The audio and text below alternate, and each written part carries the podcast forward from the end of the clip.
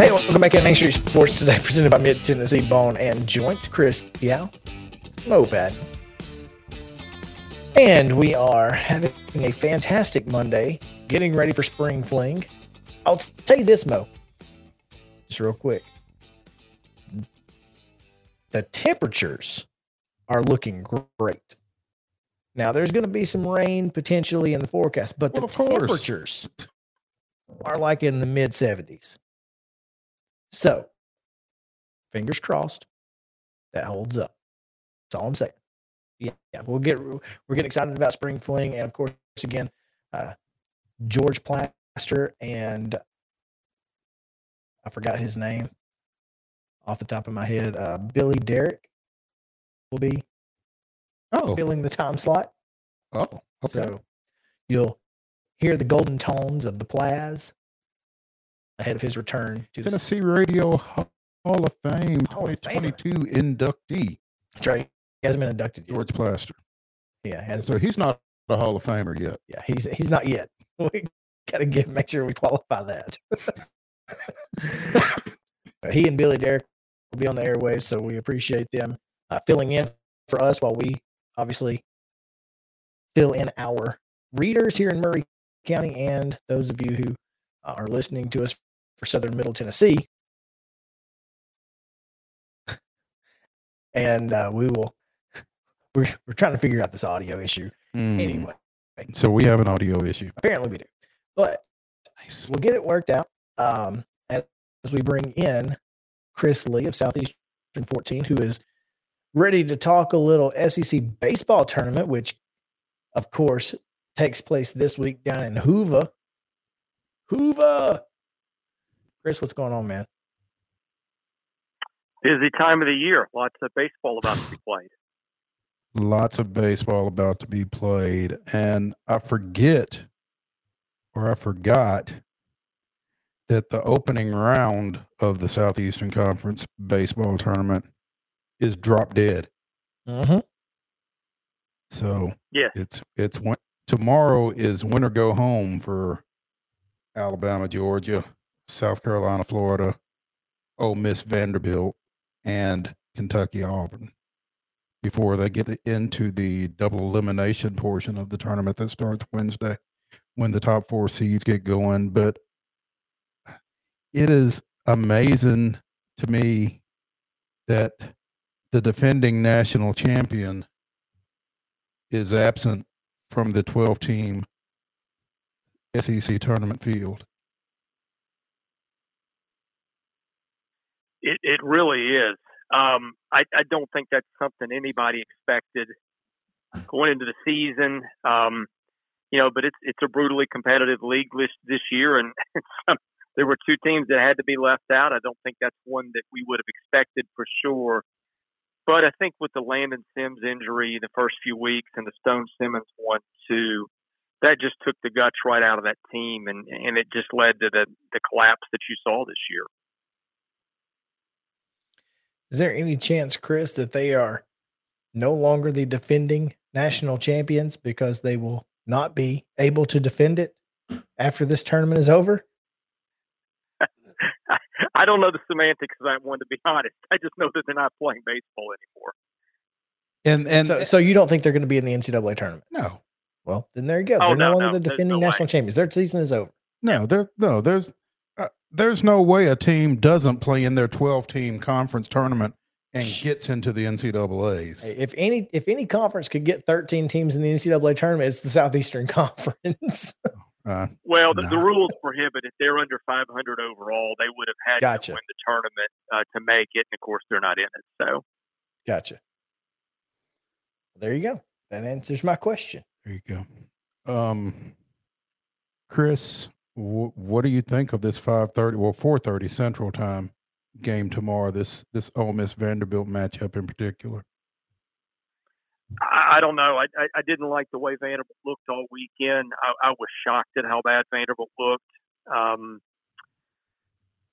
you know, the, the tournament is meaningless for Vanderbilt at this point. I, I can't decide if they'd be better off getting a win or two and, and feeling a little better about themselves after they left the season or just get back to Nashville, rest, and, and get a new plan going forward. Uh, I, I don't ever remember. It, it's been a long time since I remember them going to Hoover off that kind of weekend, and it just was. It, it's just a really strange feeling seeing them give up what was it, 42 runs. Uh, you know, having so much to play for. Half of those in one game. if they win, yeah, and I think if they win two or three of that series, they're hosting. Um, Mhm. And they're going to Hoover with a chance to play for a national seed because their RPI is what four today. Um, instead, they they had about the worst series I ever remember a Tim Corbin team playing, and, and now they made an Ole Miss team that basically, um, you know, the, Ole Miss was given almost a death sentence about three weeks ago, and now Ole Miss um, is probably going to be in the NCAA tournament too, and and really on pretty even footing with Vanderbilt in terms of the record and everything. It, it's a I, I don't think it's one that either program would have expected two weeks ago for sure. That said, Chris, Vanderbilt is the number two seed that nobody wants coming into their place. Is that right?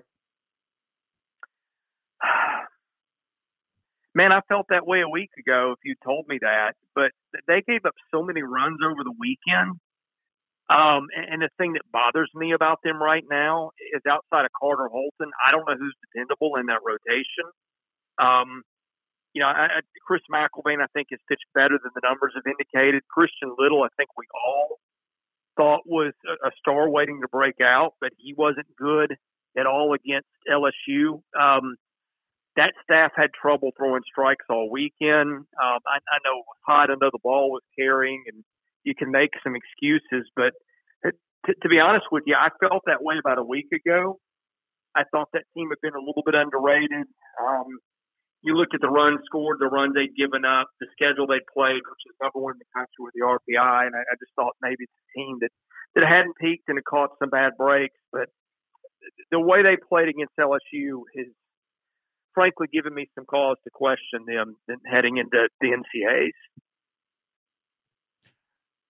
Again, the other matchups. Um, breakfast with the SEC at Hoover, number six seed Georgia against number eleven Alabama. That's a nine thirty start Central Time on the SEC Network at one o'clock Central. You've got number seven seed Florida, number ten South Carolina. Again, Vanderbilt and Ole Miss at four thirty Central, and the nightcap at eight o'clock, which.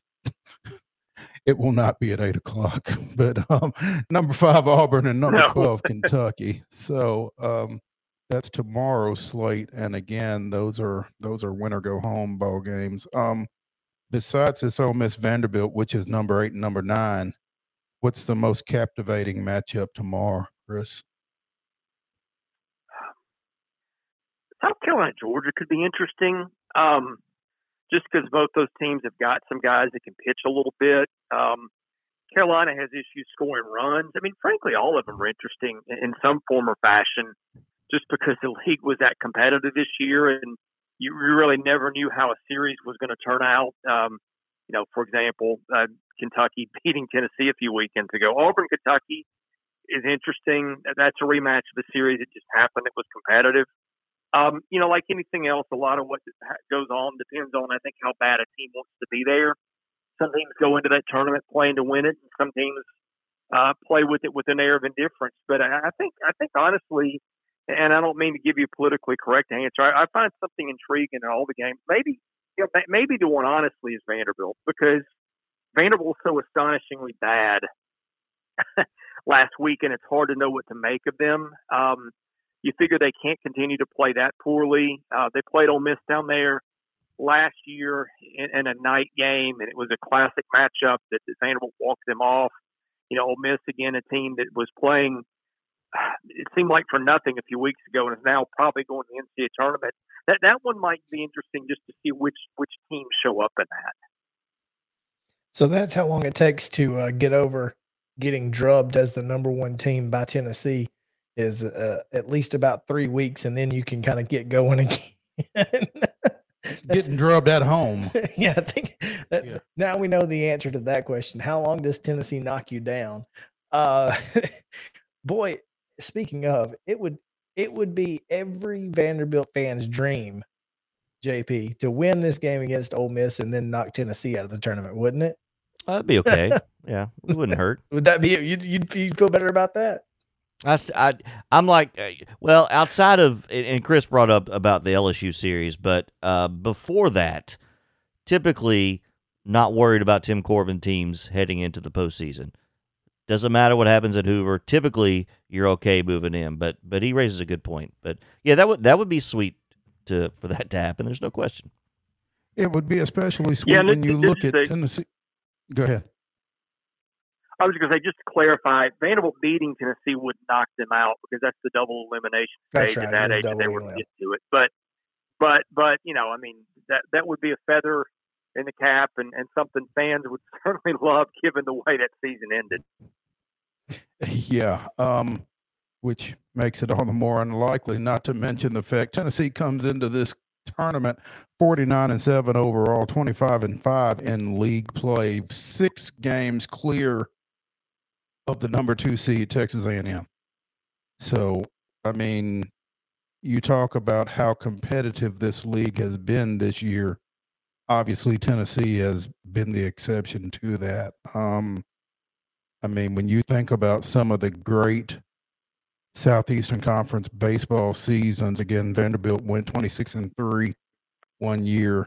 Um, it- this Tennessee 2022 SEC season has been as dominant as anything that's been put up in this league. Yeah, it, it really was. Uh, that that record, based on the run score and, and what they gave up, was not a fluke. Um, you know, I think the thing that separates them, people look at the offense and the home runs, and they did put up some huge numbers. And I do think that postseasons can be interesting for them. I don't think you'll see as many balls get out uh, in Hoover. I, I certainly don't think you'll see uh, as many balls get out if they get to Omaha. But what separates them is the pitching. I mean, I, I think most teams in this league this year had two or three arms that they, they liked and really trusted. And, and after that, it kind of became a free for all a lot of days. The difference between them and everybody else is they, and I'm not exaggerating, they've literally got probably 10 guys they can really trust the pitch. That makes them really dangerous in any kind of a, a tournament format. And I, I think as much as anything, uh, to, to me, the pitching was the reason they were where they were, maybe maybe more than the hitting. That makes a lot of sense, and that I, we totally agree. We when we talked with uh, Wes Rucker, I guess a couple of weeks ago, or I guess this was about a week ago, and, and he said kind of the same thing. You you've got four, or five, and not just him, but Jim Callis, four four or five guys who could play, you know, professionally within the next two years on that staff, and it's it's kind of scary when you think about it. I mean, a, a college team that much firepower coming off the bump is is certainly exactly what you want to have if you're looking to make a deep postseason run. Yeah, I mean, it, let's start close to her, home. Burns is a kid who could have been a first or second round pick probably a year ago if he wanted to.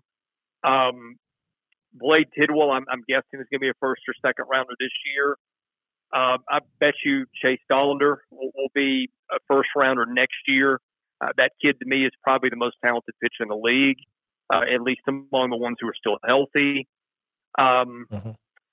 I, I don't know what Drew Beam is going to be yet, but he was one of the best two or three pitchers in the league this year, and, and obviously he's got some some more time to go. Um, you know, and then their bullpen; those guys have been around forever.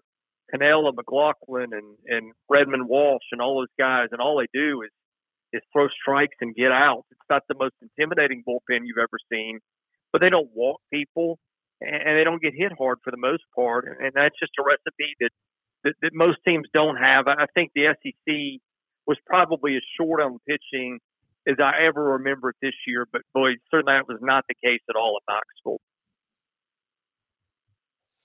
No, it was not. So again, Vanderbilt and Ole Miss, 430, single elimination.